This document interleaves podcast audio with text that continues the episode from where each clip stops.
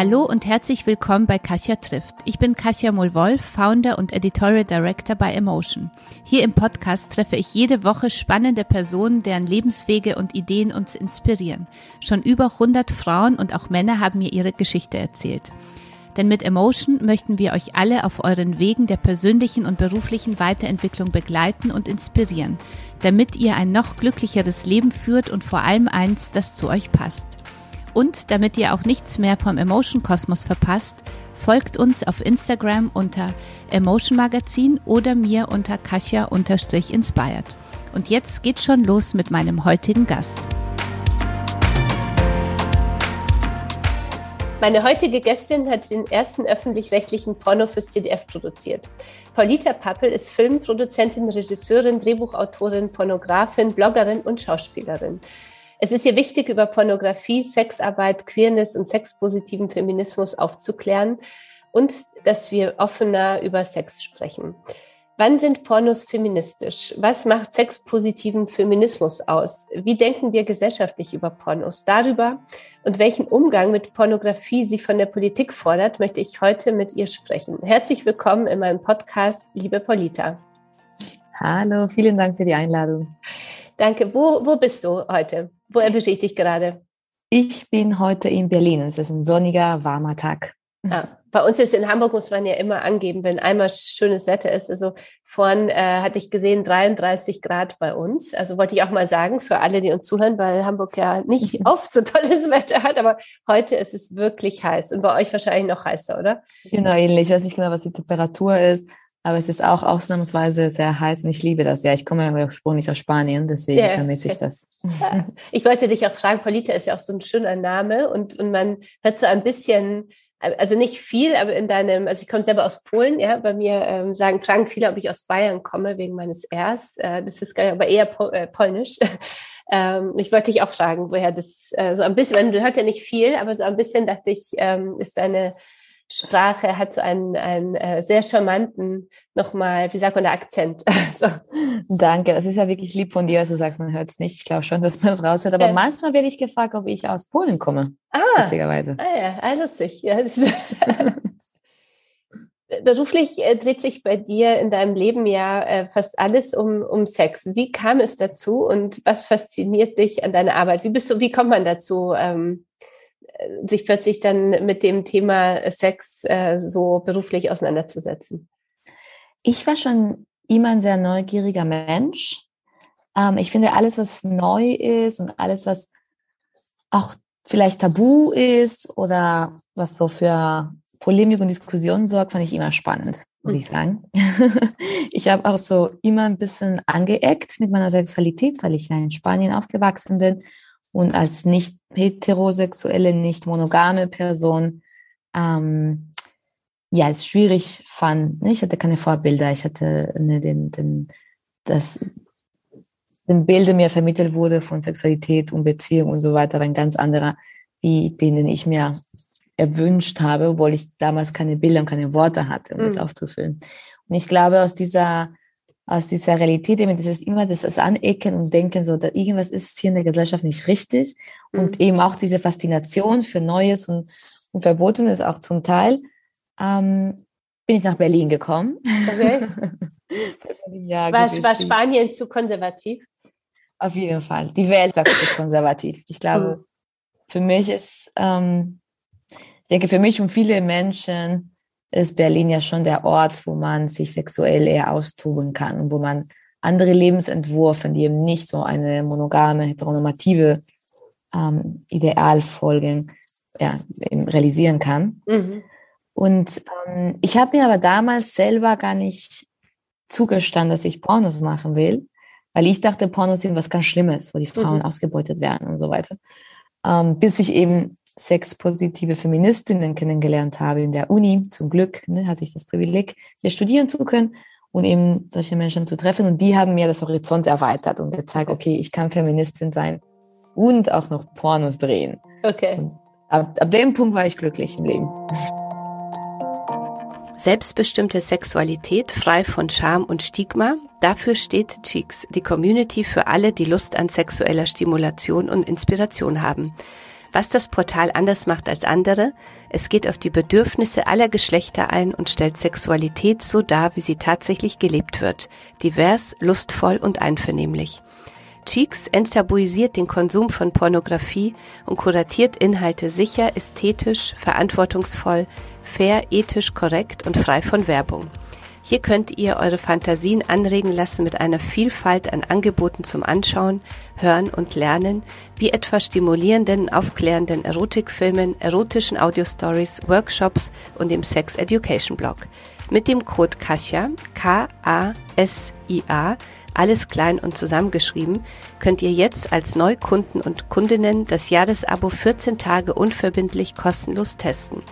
Es ist jederzeit kündbar. Danach zahlt ihr im Jahresabo 118 Euro jährlich, also 9,90 Euro monatlich und für das Monatsabo 14,90 Euro im Monat. Beide Optionen sind ohne Mindestlaufzeit. Mehr Informationen zu Cheeks, den Code und den Direktlink findet ihr in den Show Notes oder unter getcheeks.com.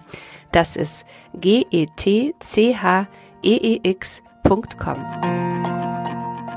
Was hast du, was hast du studiert? Ich habe Germanistik und allgemeine und vergleichende Literaturwissenschaft studiert. Okay. Und wie war es so als, muss ich fragen, weil ich vor kurzem ähm, mit Jochen äh, Schrott hier gesprochen habe, ein äh, Moderator, der sich ja vor einigen Jahren ja äh, geoutet hat, dass er schwul ist und wir darüber gesprochen haben, dass man sich heutzutage überhaupt noch outen muss. Ja, also sag ich mal, vor allem als, als äh, Person, glaube ich, eher, die in der Öffentlichkeit steht, ist einfach nochmal ein Riesenthema, ja, wo wir eigentlich denken, wir sind schon viel weiter. Und wie war das bei dir so als Kind? Wie wie hast du äh, gemerkt, dass du eine, also jetzt ist schon schwierig, weil ich sollte ja nicht sagen, eine andere Orientierung sondern einfach deine Orientierung, wie hast du deine Orientierung kennengelernt? So korrekt vielleicht gefragt. Mhm. Und, und äh, wie war es für dich, ähm, das leben zu können? Ich hatte das riesige Glück, ich habe sehr äh, offene, weltoffene Eltern die mhm. mir von Anfang an beigebracht haben, dass andere Sexualität, andere sage ich jetzt noch, jetzt auch. dass, ja. dass, dass, Sexualität einfach vielfältig ist mhm. und ähm, dass jeder Mensch anders ist und andere Vorlieben hat. Und ich hatte sozusagen kein Coming Out als lesbisch oder queer oder ich hatte kein Coming Out in diesem Sinne sexuell, sondern mein Coming Out war eben dieses, ich mache Pornos. Okay. weißt du, dass ich, also als ich meine erste Freundin hatte, habe ich mein Vater irgendwie erzählt, du, ich habe, ähm, ich wollte dir das erzählen, ich habe jetzt eine Freundin. Und dann meinte er, so, magst du auch Frauen? Und ich so, ja, schon.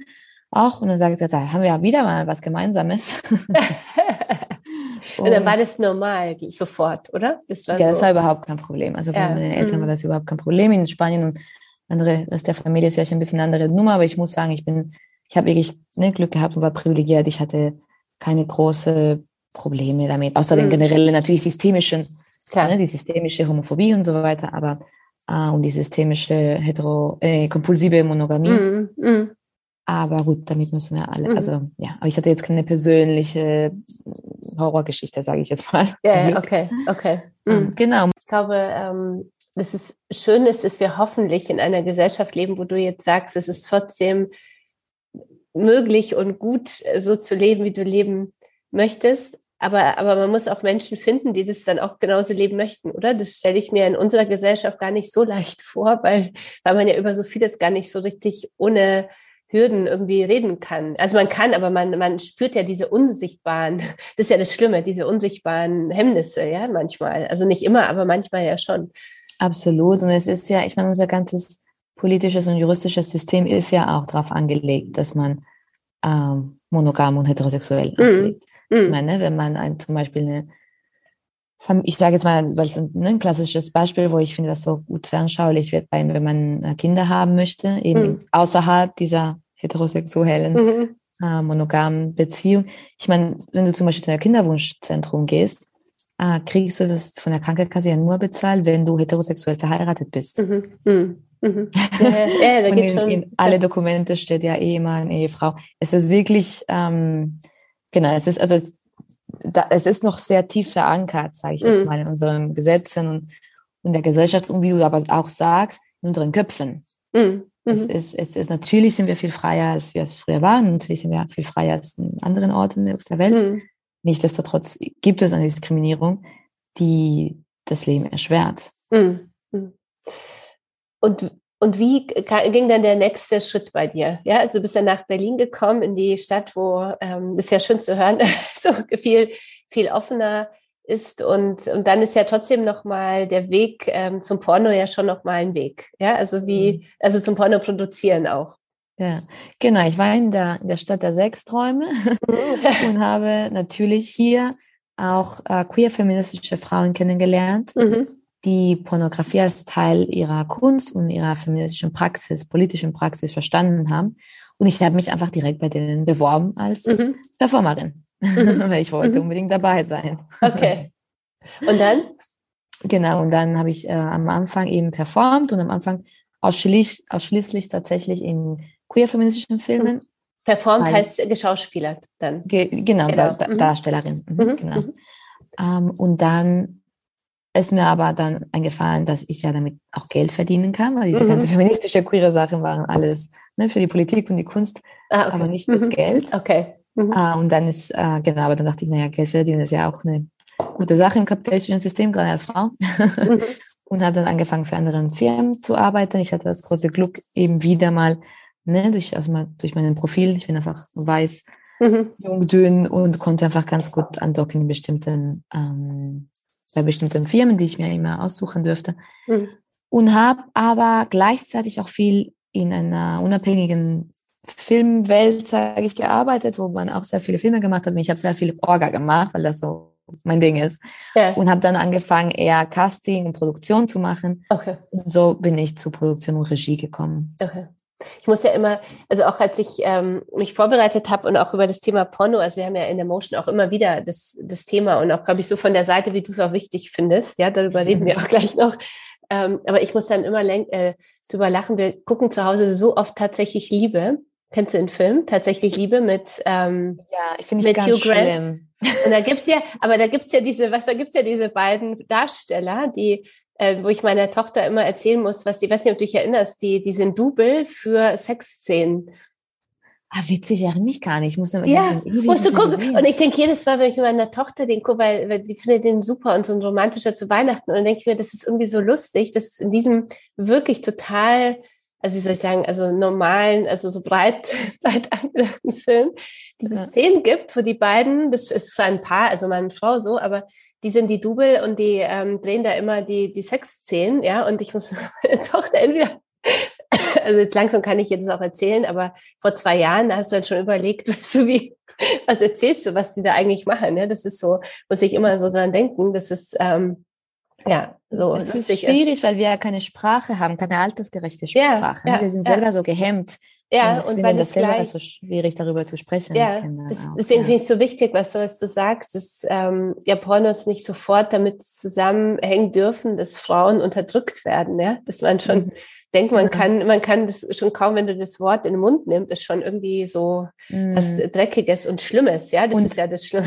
Ja, und dabei, was ja, was ja eigentlich witzig ist, wenn es nicht tragisch wäre, dabei ist es so, es ist, es gibt ja Studien, die uns zeigen, dass solche Filme wie Love Actually, wie tatsächlich mm. Liebe, ähm, denn die Konsequenz haben, dass viele Frauen, die viele solche Filme gucken, tatsächlich eine größere Toleranz gegenüber toxisches männliches Verhalten haben und männliche Aggressivität, weil diese Filme vermitteln eine sehr ähm, enge natürlich, aber auch eine sehr toxische äh, Darstellung von oder Verständnis von Beziehung und Sexualität.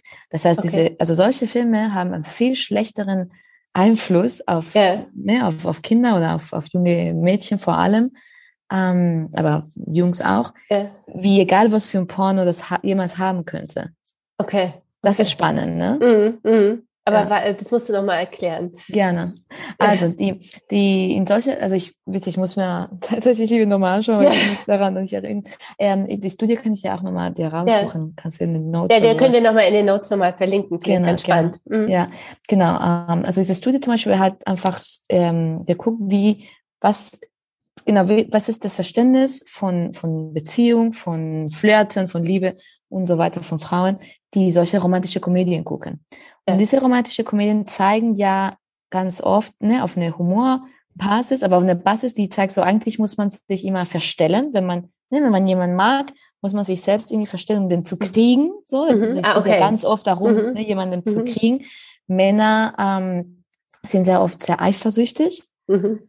äh, und zeigen, bist du ne, aggressives und auf jeden Fall nicht Mhm. einvernehmliches äh, Verhalten. Mhm. Und das wird ja als romantisch verkauft. Mhm. Das führt dazu, dass Frauen eben bestimmte toxisches Verhalten von Männern eben als romantisch abtun und denken so, Mhm. ah, das ist, das ist tatsächlich Liebe. Okay. Und Okay. dabei wird, ne, es Mhm. ist, ähm, es ist sehr gefährlich tatsächlich. Und da, das ist, glaube ich, weißt du, wenn viele Leute denken, oder es wird ja so oft in den Medien geschrieben, dass Pornografie irgendwie ein, ein, ein Ort ist, wo Sexismus reproduziert wird. Mhm. Äh, dabei sind romantische Komödien der viel schlimmere und viel ähm, omnipräsente Ort, wo Sexismus ne, ge beigeba- gelehrt wird. Mhm. Mhm.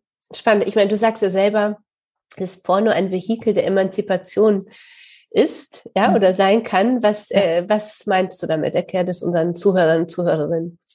Genau, ja, ich denke, das kennen wir alle, ne? wir wachsen auf und wir lernen ganz schnell über Sexualität, dass es etwas ist, worüber man nicht spricht. Mhm. Ne?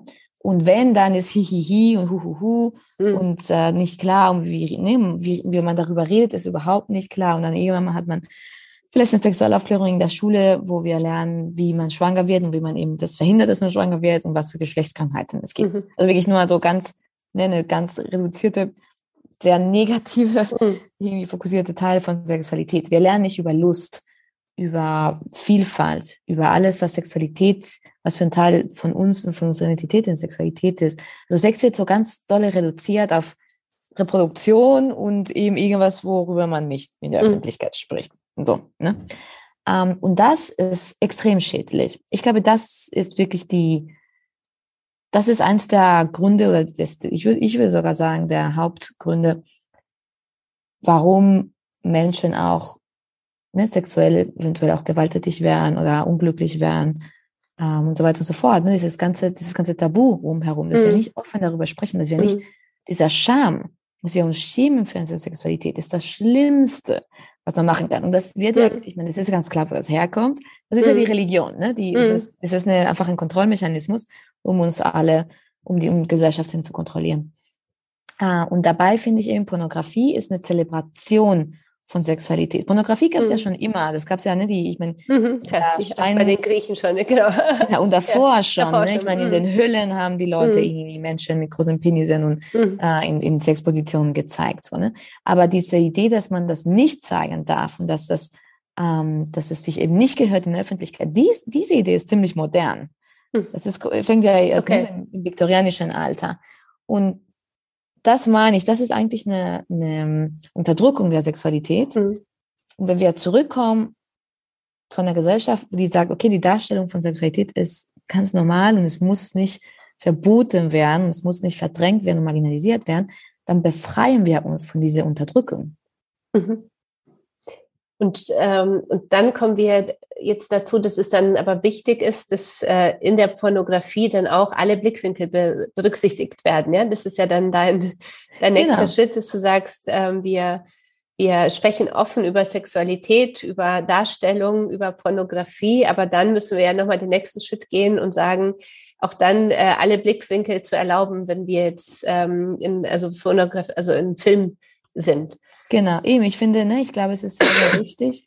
Ich glaube, es ist sehr wichtig, dass wir in allen Medien, Mhm. weil die ja so, ich meine, mehr und mehr gerade ne, mit sozialen Medien und so weiter, es ist so wichtig, dass wir eben unterschiedliche Perspektiven zeigen, dass wir unterschiedliche Stimmen hören. Ich glaube, wir müssen, oder ich wünsche mir für unsere Gesellschaft, dass wir an einem Ort kommen, wo wir unterschiedliche Wahrheiten in einem Raum haben können und uns trotzdem gegenseitig mit Respekt ähm, gegenüber ähm, auftreten. So. Mhm.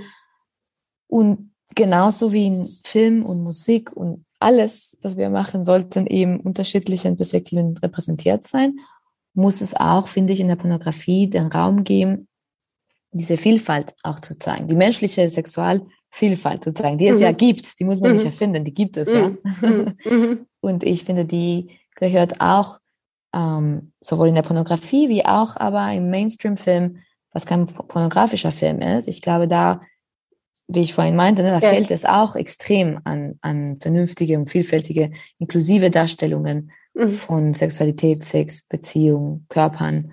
Und Sexualpraktiken. Mm, und Normalität auch hinsichtlich auch Homosexualität. Ja, das finde ich fällt ja auch so oft in diesen großen Blockbustern auf. Das ist dann immer besonders der besonders modische Schwule ist oder also ja, so, die ist ja immer der Klassiker so ja, absolut eben nee, mm, absolut mm. Normalität von Homosexualität Transsexualität Non-Binary mm. also Nicht-Binarität äh, und eben unterschiedliche Lebensentwürfe und Lebenspraktiken mm. Sexualpraktiken und Sexualitäten ich glaube das alles kommt viel zu kurz immer noch es ist besser als früher würde ich sagen ne? mittlerweile haben wir Serien wie Sex Education oder andere, andere Sachen, die sich viel ausdifferenzierter und präziser mit solchen Themen auseinandersetzen. Aber lange, wir sind lange noch nicht da, wo wir sein könnten, glaube ich. Mhm. Wann, wann sind Pornos ähm, feministisch?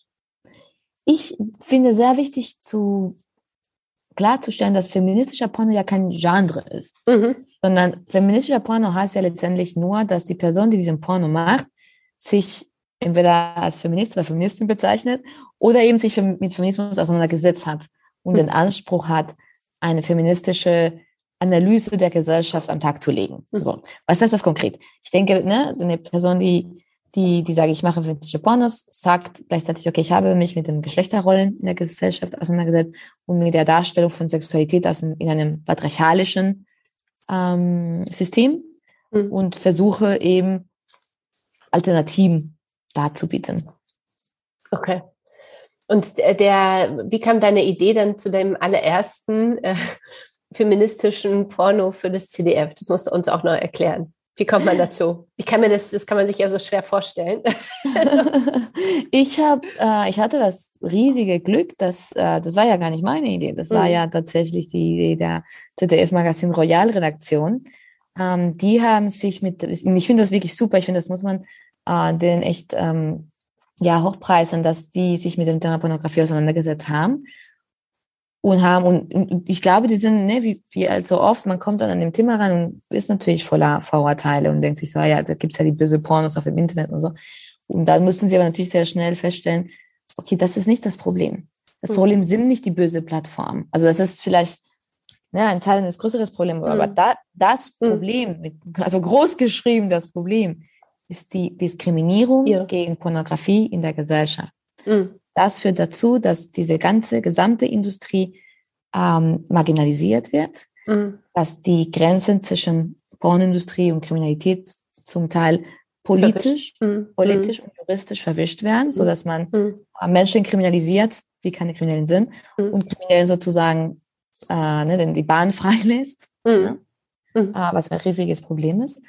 Ähm, und die haben das halt, die haben sich gefragt nochmal, was, was ist, was ist die Aufgabe von den öffentlich-rechtlichen Medien? Es geht ja darum, Aufklärung zu leisten. Es geht ja darum, etwas anzubieten, was im freien Markt sich nicht so ähm, ne, nicht, nicht angeboten wird, weil sich das wirtschaftlich, äh, wirtschaftlich nicht trägt. Mhm. Und dann, ne, Pornografie ist mittlerweile ganz klar Teil unserer Gesellschaft. Es ist ganz klar, ob wir es wollen oder nicht, Teil der Aufklärung über Sexualität in unserer Gesellschaft. Also sollte es Aufgabe der öffentlich-rechtlichen sein, Pornografie anzubieten, die eben dieses Aufklärungsauftrag äh, einlöst. Hm. Aber richtig dann sozusagen.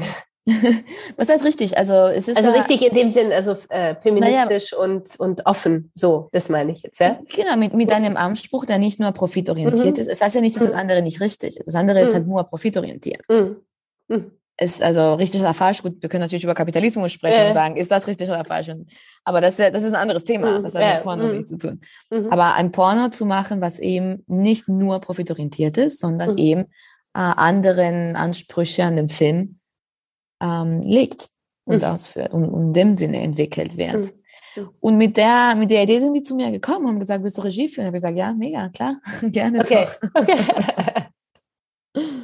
du, du, sagst ja, Pornos können auch empowernd sein, ja? So. Mhm. Ähm, wann, wann, sind, wann ist ein Porno für dich empowernd und warum? Ich finde, jeder Porno, der eine Person antörnt, mhm. kann empowernd sein. Weil alles, was uns antörnt, ne, behilft uns sozusagen zu einem sexuellen Glück und eine erfüllte Sexualität. Und das ist mhm. toll. Das mhm. ist wichtig. Ich glaube, ne, jeder Mensch, eigentlich ist es ein Menschenrecht. Mittlerweile wird von der ne, World Health Organization, von der ähm, Institution einfach als Recht des Menschen anerkannt, die sexuelle Selbstbestimmung. Und zur sexuelle mhm. Selbstbestimmung gehört ja auch die sexuelle Gesundheit. Und dazu gehört ja auch, die hören auch die Freiheit und die Ressourcen, ne, an Informationen zu kommen, um die eigene Sexualität zu entwickeln. So. Und dazu gehört ja auch die Aufklärung über Pornografie. Mhm. Und deswegen, ähm, und, und den Zugang, ich finde den Zugang zu Sexualität und Aufklärung und Pornografie ohne Scham. So. Mhm. Und deswegen finde ich, ne, alles, was mich irgendwie weg von diese Schamgefühle und Schulgefühle bringt, mhm. das kann empowern sein.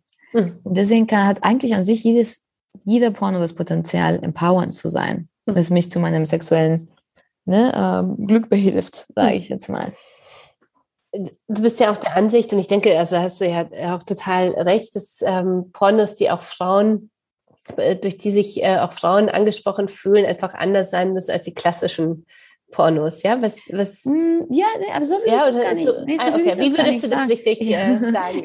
so, ich glaube, es ist gerade, es ist gerade sehr wichtig. Es ist ja, es ist ja oft so, dass man denkt, feministische Pornos oder Porno für Frauen muss, muss anders sein. Mhm. Ähm, und, ähm, da, und dabei sagt man, so, also gleichzeitig, wenn man sowas sagt, denkt man ja, weil Frauen, weil Frauen, und dann sagt man diese, diese homogene ja, Gruppe von Frauen, ja, ich Frauen. weiß nicht, Millionen von Menschen, die sind alle unterschiedlich, unterschiedliche Sexualitäten. Das kann man ja so nicht sagen. Jeder Mensch ist anders.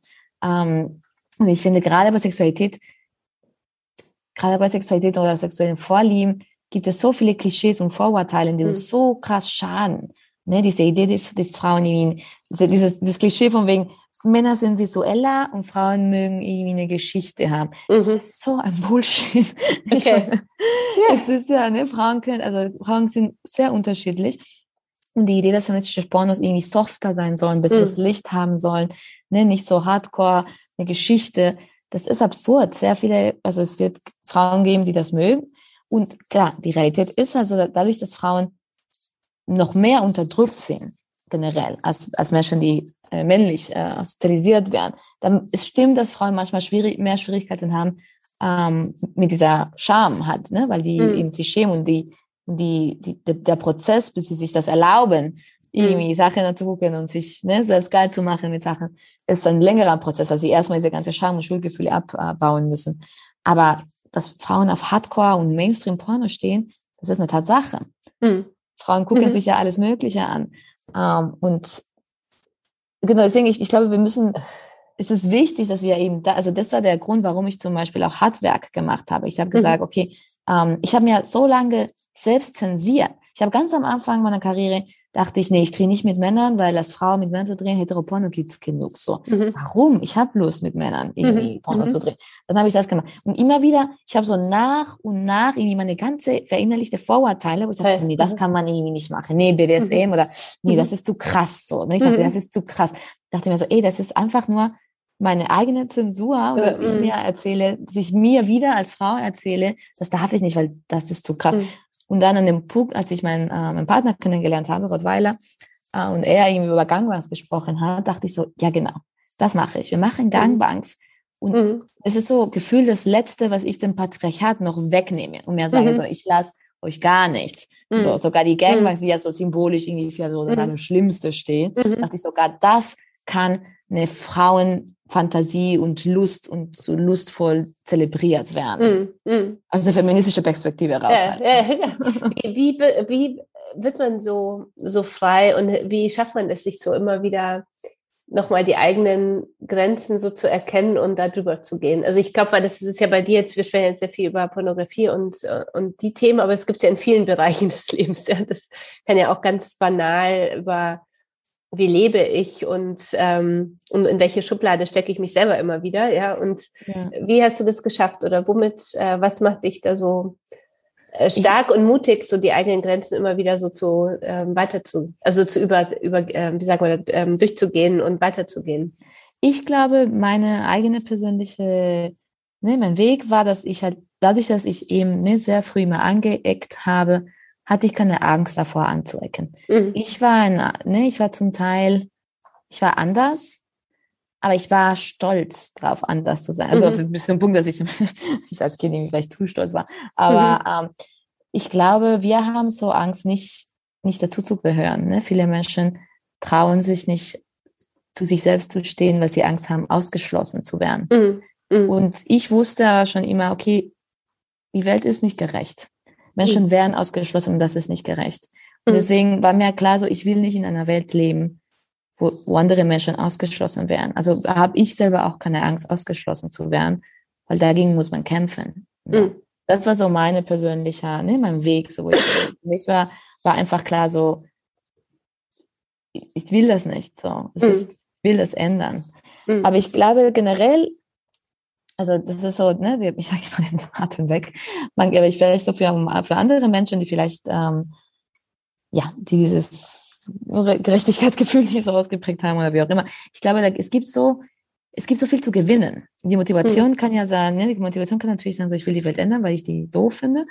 Äh, oder die Motivation kann man sagen, hey, ich könnte so viel freier sein. Ich selber könnte mhm. so viel glücklicher sein, wenn mhm. ich einfach, wenn ich einfach mich öffne und, äh, und irgendwie mir das selbst erlaube, mal ne, über den Tellerrand zu gucken mhm. und, und einfach mal aus meiner, ähm, ja, aus meiner, aus meiner komfortable äh, Welt, wo alles ganz klar geregelt ist und wo ich Sachen weiß, wie die sind, wenn ich mal davon weglasse und sage, du, vielleicht weiß ich nicht alles, vielleicht weiß mhm. ich nicht, wie sich das anfühlt, Dings und jenes. Vielleicht mhm. Vielleicht ist das für die andere Person äh, ne, toll, was ich für mich als Horror irgendwie darstelle. Mhm. Vielleicht wäre es für mich auch nicht so schlimm, wenn ich wüsste, was der Zugang dazu ist. Vielleicht wäre ne, das und das sogar interessant für mich, wenn ich das Werkzeug hätte, mich ähm, damit auseinanderzusetzen. Aber mhm. so, dass ich in der Kontrollposition bin, dass ich meine Bestimmung und meine Selbstbestimmung mhm. erhalte. Mhm. So, ich glaube, genau, ich glaube, also der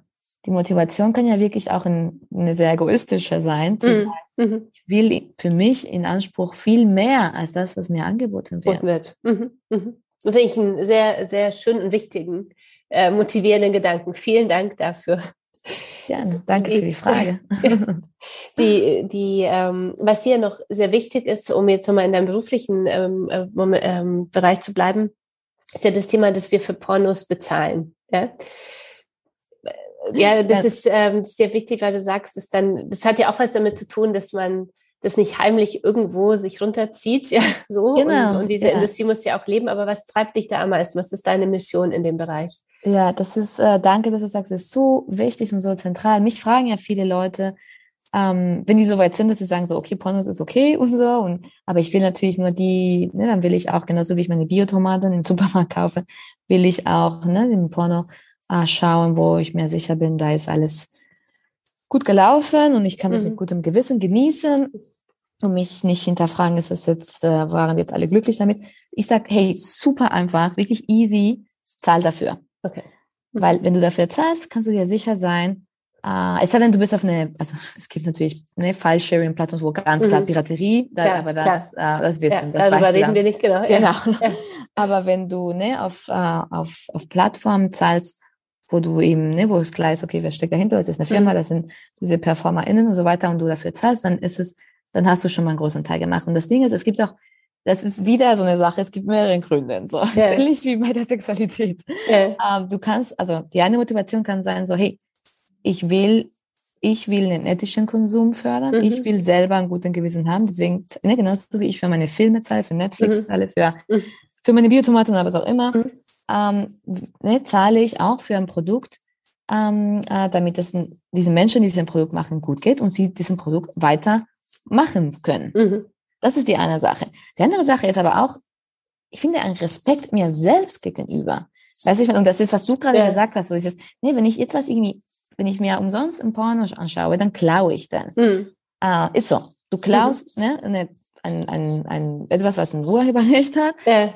was, äh, und was irgendwie, ne, ein sehr, also es ist krass, ne, weil es ist eigentlich, es ist, ich finde es fast schlimmer, ich finde es schlimmer, irgendwie Porno zu klauen, als ein Marvel oder Warner Film, ja. das eh Millionen, ne, weil das ist verdient. Mhm. Genau, und das ist irgendwie, mhm. ne, du klaust ne, etwas, was auch ne, was, was, was Leute gemacht haben, trotzdem Stigma und trotzdem, ja, klar, mhm. mhm.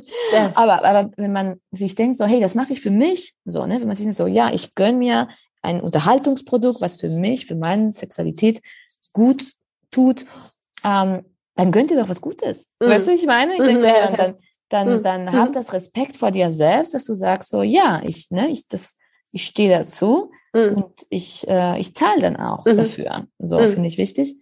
Und als letztes und drittes, aber äh, auch wichtig, ne, wieder, wenn man, mhm. wenn man sagt, so, nö, ist mir alles egal, irgendwie, ja. würde ich aber dennoch, würde ich ja. noch einen Grund haben, warum man für Pornos zahlen sollte. Und zwar, wenn du für Pornos zahlst, kannst du ne, ganz oft einfach auf Plattformen zugreifen, die dir eine gute Selektion geben äh, von das, was du sehen willst. Okay. Wenn du dich irgendwie ewig lang durch, durch, durch irgendwelche ne, unseriösen Seiten durchschummeln willst mit den ganzen Viren, die auch durch dir Computer ja. kommen und irgendwelche Pop-ups, also die ganze Zeit ja. sagen, hier, irgendwelche geile Mütter im Kiez wollen ja. mit dir Sex haben oder was auch immer. Ne? Ich denke mir so, ey, das ist doch auch eine viel schönere Erfahrung. Es, es ist tatsächlich, ähm, ich glaube, einfach eine, ja, da sind wir wieder bei dem Respekt vor einem selbst, ne? aber mhm. eine, eine schönere und gesundere Erfahrung, einfach auf eine Plattform zu gehen, wo ich weiß, okay, ich mag gerne was auch immer das ist. Es sei mhm. es Pinky Porn, mhm. sei es ne, Amateur, Couple Porn, sei es whatever. Mhm. mhm. Aber ich gehe auf eine Seite, wo es davon vieles gibt und das in guter Qualität und ohne Werbung und einfach, wo ich mich darum ja viel entspannter und mit mir ja eben was gönnen kann. Mhm. So. Äh, zu den äh, die Plattform, die du empfiehlst, äh, schreiben wir dann in die Show Notes, würde ich vorschlagen, oder? Die du, weil du kannst ja sicher ein paar Plattformen oder kannst du es gleich sagen auch? Ja, gerne, ne, können, wir, können wir gerne sagen. Also klar, natürlich ein bisschen Selbstwerbung muss sein. Ja, klar. Ich würde, ähm, wenn man auf Amateur-Paaren-Porno steht, würde ich natürlich Lustery empfehlen. Das mhm. ist eine mhm. Plattform, wo Paare aus der ganzen Welt ihre Videos, ihre Sexvideos ähm, teilen. Ähm, ich finde, das ist super spannend, weil wir versuchen, ja, eben eine Diversität zu zeigen, ne, von mhm. Körpern, mhm äh, Sexualität und Sexualpraktiken. Und du hast halt, Sexualität findet da statt, so wie es sonst auch in dem Privatleben von den Menschen mhm. stattfindet. Weil wir geben da kein, keine Regeln. Das heißt nichts, irgendwie, das müsst ihr machen, das dürft ihr nicht machen, sondern die machen wirklich das, worauf die Bock haben. Und deswegen nenne ich das gerne dokumentarischer Porno, okay. weil eigentlich, ne, es ist kein mhm. inszenierter Porno, sondern es sind einfach Leute, die ihren eigenen Sexleben dokumentieren. Okay. Und wenn man eher. Und die das dann aber ohne Bezahlung oder wie funktioniert doch, das? Natürlich. Bezahlung schon. Also die, ja, ja, genau, natürlich. ja klar. Weil das, das ist die, genau, die verdienen damit dann sozusagen, zahlt denen Geld oder schüttet aus, wie bei allen anderen Inhalten auch. Genau, genau. Was wir ja. machen ist, wir, wir zahlen pro Video, mhm. damit, das heißt nicht per Klicks oder Likes oder whatever, weil wir denken, ähm, bei uns ist es egal, ob du jetzt eine halbe Stunde mhm. Kuschelsex hast mhm. oder Hardcore BDSM Doppelanal. Mhm. So. Mhm. Ne, wir wollen halt, dass die Leute wirklich das machen, worauf sie Bock haben und nicht das, wo sie denken, das bringt mehr Geld. Okay. Deswegen mhm. haben wir diese, diese Business und genau, und die Plattform wiederum kostet natürlich mhm. Geld monatlich, aber ne, weniger als eine Netflix-Subscription. Okay. Dieses Geld geht eben natürlich in die, ist in die gesamte Plattform, in die Struktur, aber auch an den Paaren, die die Videos drehen natürlich. Und noch eine zweite? Genau, und dann, äh, ich würde sagen, darf ich, darf ich noch. Du kannst aber noch zwei sagen. Also darf ich zwei schon... sagen? Okay, cool. Ja, dann ja. würde ich für ein großes äh, Repertoire, sage ich jetzt mal, an queer feministischen und alternativen Porno, würde ich Pink Label TV empfehlen. Mhm. Das ist eine Plattform, die eben, ähm, ja, die, also die produzieren nicht selber, die produzieren auch aber andere Sachen, aber in der Plattform findet man einfach eine Selektion von sehr vielen alternativen ähm, RegisseurInnen und, und Studios. Mhm. Und da kann man echt gut, gut durchtobern und vieles finden. Das finde ich eigentlich mhm. einen guten, ja, finde ich eigentlich ganz toll. Und man unterstützt eben eine Plattform, die es schon seit sehr, sehr lange gibt mhm. und die eben auch diese unabhängige Produzentinnen und RegisseurInnen, FilmemacherInnen unterstützt. Mhm. Und wenn man eher kinky wird, würde ich natürlich Hardwerk empfehlen. Mhm. Das ist ja die andere Plattform von mir oder das Studio von mir, wo mhm. wir Gangbangs machen. Und diese aber eben maßgeschneidert an den Vorlieben von den Darstellenden. Okay. Also wir entwickeln die, die Skripte und die Szenarien gemeinsam mit der Person, die im Zentrum ist. Das heißt, das, ist, das sind deren Fantasien, das sind deren Wünsche. Und wir drehen das auch mit einem filmischen Anspruch. Das heißt, wir mhm. benutzen Kameras, wir haben Kostüm, Szenenbild, okay. ähm, machen das, genau, es hat einfach, ne, es ist nicht so Kamera drauf gehalten, sondern wir haben eine sehr lange Postproduktion, wir machen Farbkorrektur und Soundmischung und so weiter und so fort. Vielen Dank für alle, die jetzt nicht gleich mitgeschrieben haben. Kommt alles nochmal in die Show Notes natürlich. Was würdest du denn, also äh, wir kommen so schon äh, leider in den letzten Teil unseres äh, Gesprächs, was äh, würdest du denn als deinen größten Erfolg bisher ähm, benennen? Uh, danke für die Frage. Ähm, was würdest du denn dein größtes Erfolg benennen? Dass ich nicht aufgegeben habe.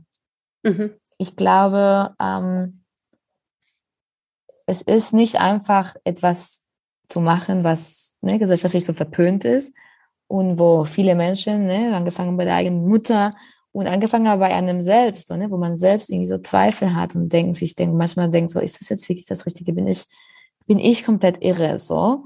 Äh, und es gibt nicht wenige Momente, wo ich mich hinterfrage und sage, okay, ne, es ist so schwierig, wenn man etwas macht, was, was gesellschaftlich, wo die Gesellschaft halt noch nicht da ist. Mhm. Äh, also natürlich in mhm. meiner Perspektive, ich denke, wir kommen langsam daran, aber man, man hat keinen moralischen Kompass mehr manchmal, in dem man sich, man muss den sich selbst erarbeiten und immer wieder hinterfragen und immer wieder denken, okay, ist das jetzt okay, ist das jetzt okay, wie mache ich das am besten, mhm. was wäre die Best Practice und man muss sich alles selbst schaffen. Mhm. So. Und ähm, und ich hätte das nicht machen müssen. Ich hatte sehr viel, also ich bin, klar, ich spreche aus einer sehr privilegierte Position, aber ich hätte mhm. viele andere Sachen machen können. Mhm. Ähm, und ich habe mich aber immer wieder dafür entschieden, weil ich, weil mein Herz dafür gebrannt hat und ich freue mich darüber. Was sind denn deine drei größten Stärken, die dich dahin gebracht haben, wo du bist? Neugier. Neugier, okay. Klar, das würde ich auch, das äh, würde ich nach diesem kurzen Gespräch auch sofort unterschreiben. Oder schon, ne? Ja. Genau, also auf jeden Fall Neugier, ähm, Perseverance, sorry, wie sagt man das auf Deutsch, dass man nicht aufhört? Mhm. Also ähm, Durchhaltekraft. Durchhaltekraft, so? Genau. Mhm. Neugier, mhm. Durchhaltekraft und Kreativität. Durchhaltevermögen. Durchhaltevermögen, danke. Ja, genau. Und Kreativität, Kreativität. will ich aber auch sagen, ja. Mhm. Hast du denn auf deinem äh, Weg äh, Role Models gehabt oder Menschen, die dich äh, besonders inspiriert haben? Ja, auf jeden Fall. Und es ist so wichtig, darüber zu reden, weil ganz viele, gerade, also Frauen in der Pornindustrie werden komplett ähm, unsichtbar gemacht. Mhm. Äh, es gibt feministische Pornomacherinnen seit den 80ern, seit den 70ern. Mhm. Und darüber redet keiner. Mhm. So, und deswegen, ich finde Menschen wie Annie Sprinkle, Candida mhm. Royal, ähm, wer noch, äh, Nina Hartley. Das mhm. sind alles Menschen, die, die in den 70ern, in den 80ern zum Teil selbst DarstellerInnen waren und selbst Pornos produziert haben. Das ist ein großes Vorbild. Ähm, aber auch viele Mainstream-DarstellerInnen, also PornodarstellerInnen, fand ich persönlich auch sehr inspirierend. Ich habe ja viele Bücher von, von einigen ge gelesen und ähm, das war auch so wichtig für mich, weil ich ja eben aus dieser, ich sage immer, feministischen ähm, ne, akademischen Kontext komme und solche Pornodarstellerinnen werden nicht im feministischen Kanon auch ähm, ne, irgendwie eingeschrieben. Und ich fand ihre Stimmen und ihre, ihre Geschichten so wichtig. Ähm, und, und so mehr näher an mich ran, sage ich jetzt mhm. mal, wo mit Menschen, mit denen ich wirklich auch persönlich äh, zu tun hatte, waren äh, FilmemacherInnen, mit denen ich gearbeitet habe, wie Erika Lust zum mhm. Beispiel oder Marit Östberg. Mhm. Schön. Die äh, eine Frage, die vorletzte Frage in meinem Podcast ist immer, ähm, ob es etwas gibt, was du deinem 18-jährigen Ich gerne mitgeben würdest. Ich würde total gerne mit meinem 18-jährigen Ich äh, meinen ganzen Tag verbringen, ehrlich gesagt. Okay. ich würde ja Gab's so. nicht. nee, ich würde nee. würd so gerne. So, ich hätte, ich würde jetzt gerne so viele schreiben und oder sagen. Und klar, mhm. natürlich wäre ich nicht heute der Mensch, ich bin, wenn ich das nicht alles selber erfahren hätte. Aber ich würde, ich würde ihr schon am liebsten sagen, mach das, mach, mach, mhm. du wirst es nicht bereuen. Mhm. Mach das, mach, mhm. äh, probier das aus und ähm, du bist nicht falsch. Mhm. Mhm. Okay. Und äh, gibt es etwas, was dich äh, so als Lebensmotto oder Glaubenssatz auf deinem Weg be ähm, begleitet oder empowert? So der letzte, so als letzter Abschlusssatz, der dir gehört. Mhm.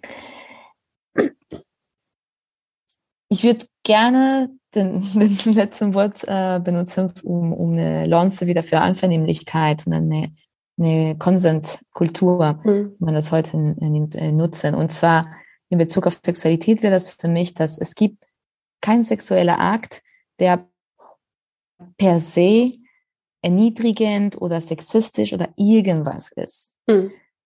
Es, es gibt nur, das Wichtigste ist immer nur, ob es, ob, egal was für ein sexueller Akt, ob der in Einvernehmlichkeit ausgeführt mhm. wurde. Mhm. Aber ich finde, wenn man diese Herangehensweise an Sexualität nimmt, ähm, ist man auf einmal viel freier. Mhm.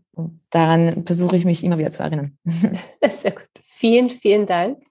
Danke dir sehr für das schöne Gespräch. Ähm, hat sehr viel Spaß gemacht und ich äh, hoffe, vielen, vielen, die zugehört haben, noch den Horizont erweitert und, und, und noch viele Dinge zum, zum Nachdenken mitgegeben. Vielen, vielen Dank. Ganz viel Erfolg weiterhin ähm, für dich und ich äh, freue mich, wenn wir uns mal persönlich sehen.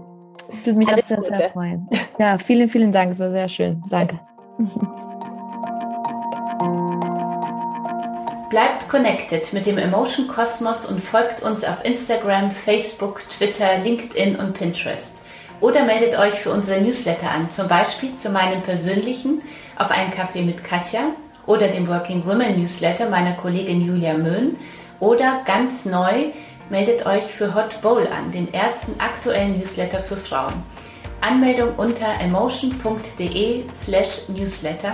Alle Links auch immer in den Show Notes.